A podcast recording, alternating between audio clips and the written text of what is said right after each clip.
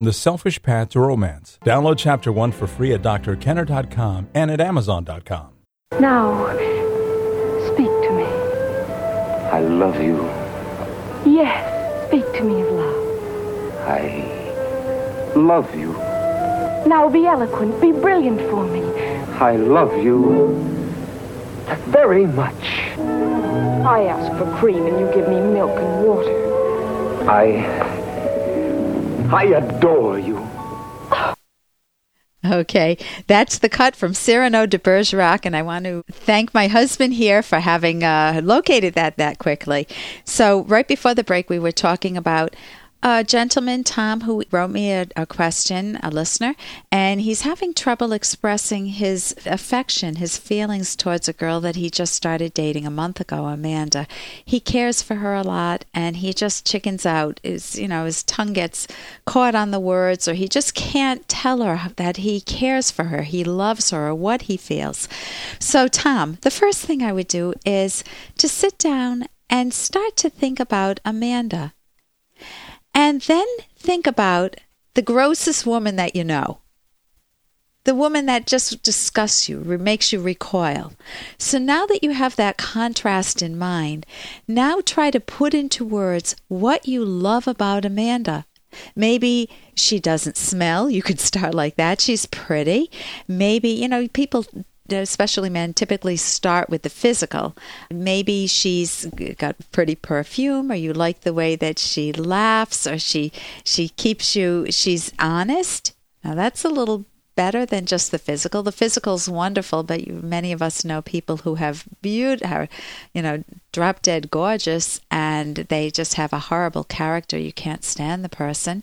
Uh, but let's say that she's gorgeous and that she also has a very good character. She's honest, and you think of some examples of when she was honest and what she did.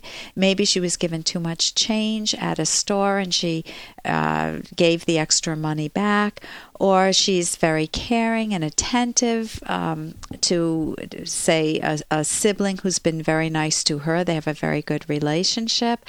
And you want to try to identify the particulars in your own mind that make you love her or make you feel strongly attracted to her. And again, you could also you, you could always use Broomhilda, this other woman that I have as a contrast, the woman that you couldn't stand, someone that you would never date in a million years, to try to highlight what you do love in Amanda. Sometimes having that mental contrast helps a lot. Then Hey, I got to interrupt this because we've got to pay some bills. 30 seconds, that's it. A very quick ad, and then Ellen will be back. Romance. Ugh, I wish guys knew more about what we want from a relationship. Boy, I wish I knew more about what I want. Where's that ad I saw? Ah, here it is The Selfish Path to Romance, a serious romance guidebook. Download chapter one for free at selfishromance.com and buy it at amazon.com. Hmm, the selfish path to romance. That is interesting. Try to highlight what you do love in Amanda. Sometimes having that mental contrast helps a lot. Then put it down in words. What do you love about her? What physical characteristics, what character traits, her sense of humor, how she makes you feel about you? And how you feel about her in her presence, what your world feels like around her. Take the time to actually write it down on paper. Now, don't censor it. Don't assume that you're going to ever give her or even keep this paper. Just get it down in words so that you can see what it is that you like, and you're also stocking your subconscious with the words that you'll eventually use. Then try to imagine yourself telling her these words try to figure out how you would want to tell her when what setting. You don't want you know if you're if you're taking garbage out to the road you don't want to look at her and say oh by the way i love you you know, that's not quite the time to tell her. So try to figure out when you would like to express it, when it would feel most natural to you, given that it doesn't feel natural to you anyway. But at least put yourself mentally in that situation because this will help you break the ice too with yourself.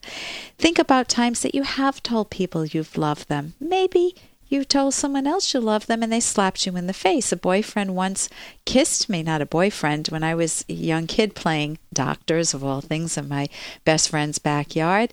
Uh, we had the, the the guys were sick. The two guys were sick. This was totally non-sexual, but it got sexual. It got sexual because at the age of maybe seven or eight or however old I was, the guy looked up at me, and when I bent over, being the nurse, he kissed me. And so I did what every nurse does. I slapped him and then ran home. I did not deal with it. Well, I hope that didn't give him a complex because when I got home, I didn't couldn't figure out how I could go back there. I really wanted to go back. So you want to figure out how to deal with rejection if you have been rejected in the past, and then rem- just remember that what a woman wants to hear or what a guy wants to hear too is not just you're really cool, you're really nice, not just the superficial things, but some details and it doesn't have to be a a page worth of details, but one or two details of something that you love that that person does that really turns you on to them as opposed to Broomhilda's. And here's a little more from Dr. Kenner. Okay, what do you do if you procrastinate? Well, all of us procrastinate. I've been working on a project of cleaning my office, and it feels really good to not procrastinate any longer. And here's a, a listener who is asking about this. Now, listen to his question carefully and see if you think he can make any headway with the way he's framing it to me. Dear Dr. Kenner, I've got a bad case of procrastination, and this procrastination does not only apply to things related to work, really anything that needs to be done in my life and can be put off, I put off. I always wait for the last minute. But here's the interesting part. So I'm getting ready for this real interesting part. And Bill responds, I am physically unable to work. And so I'm thinking, is he disabled?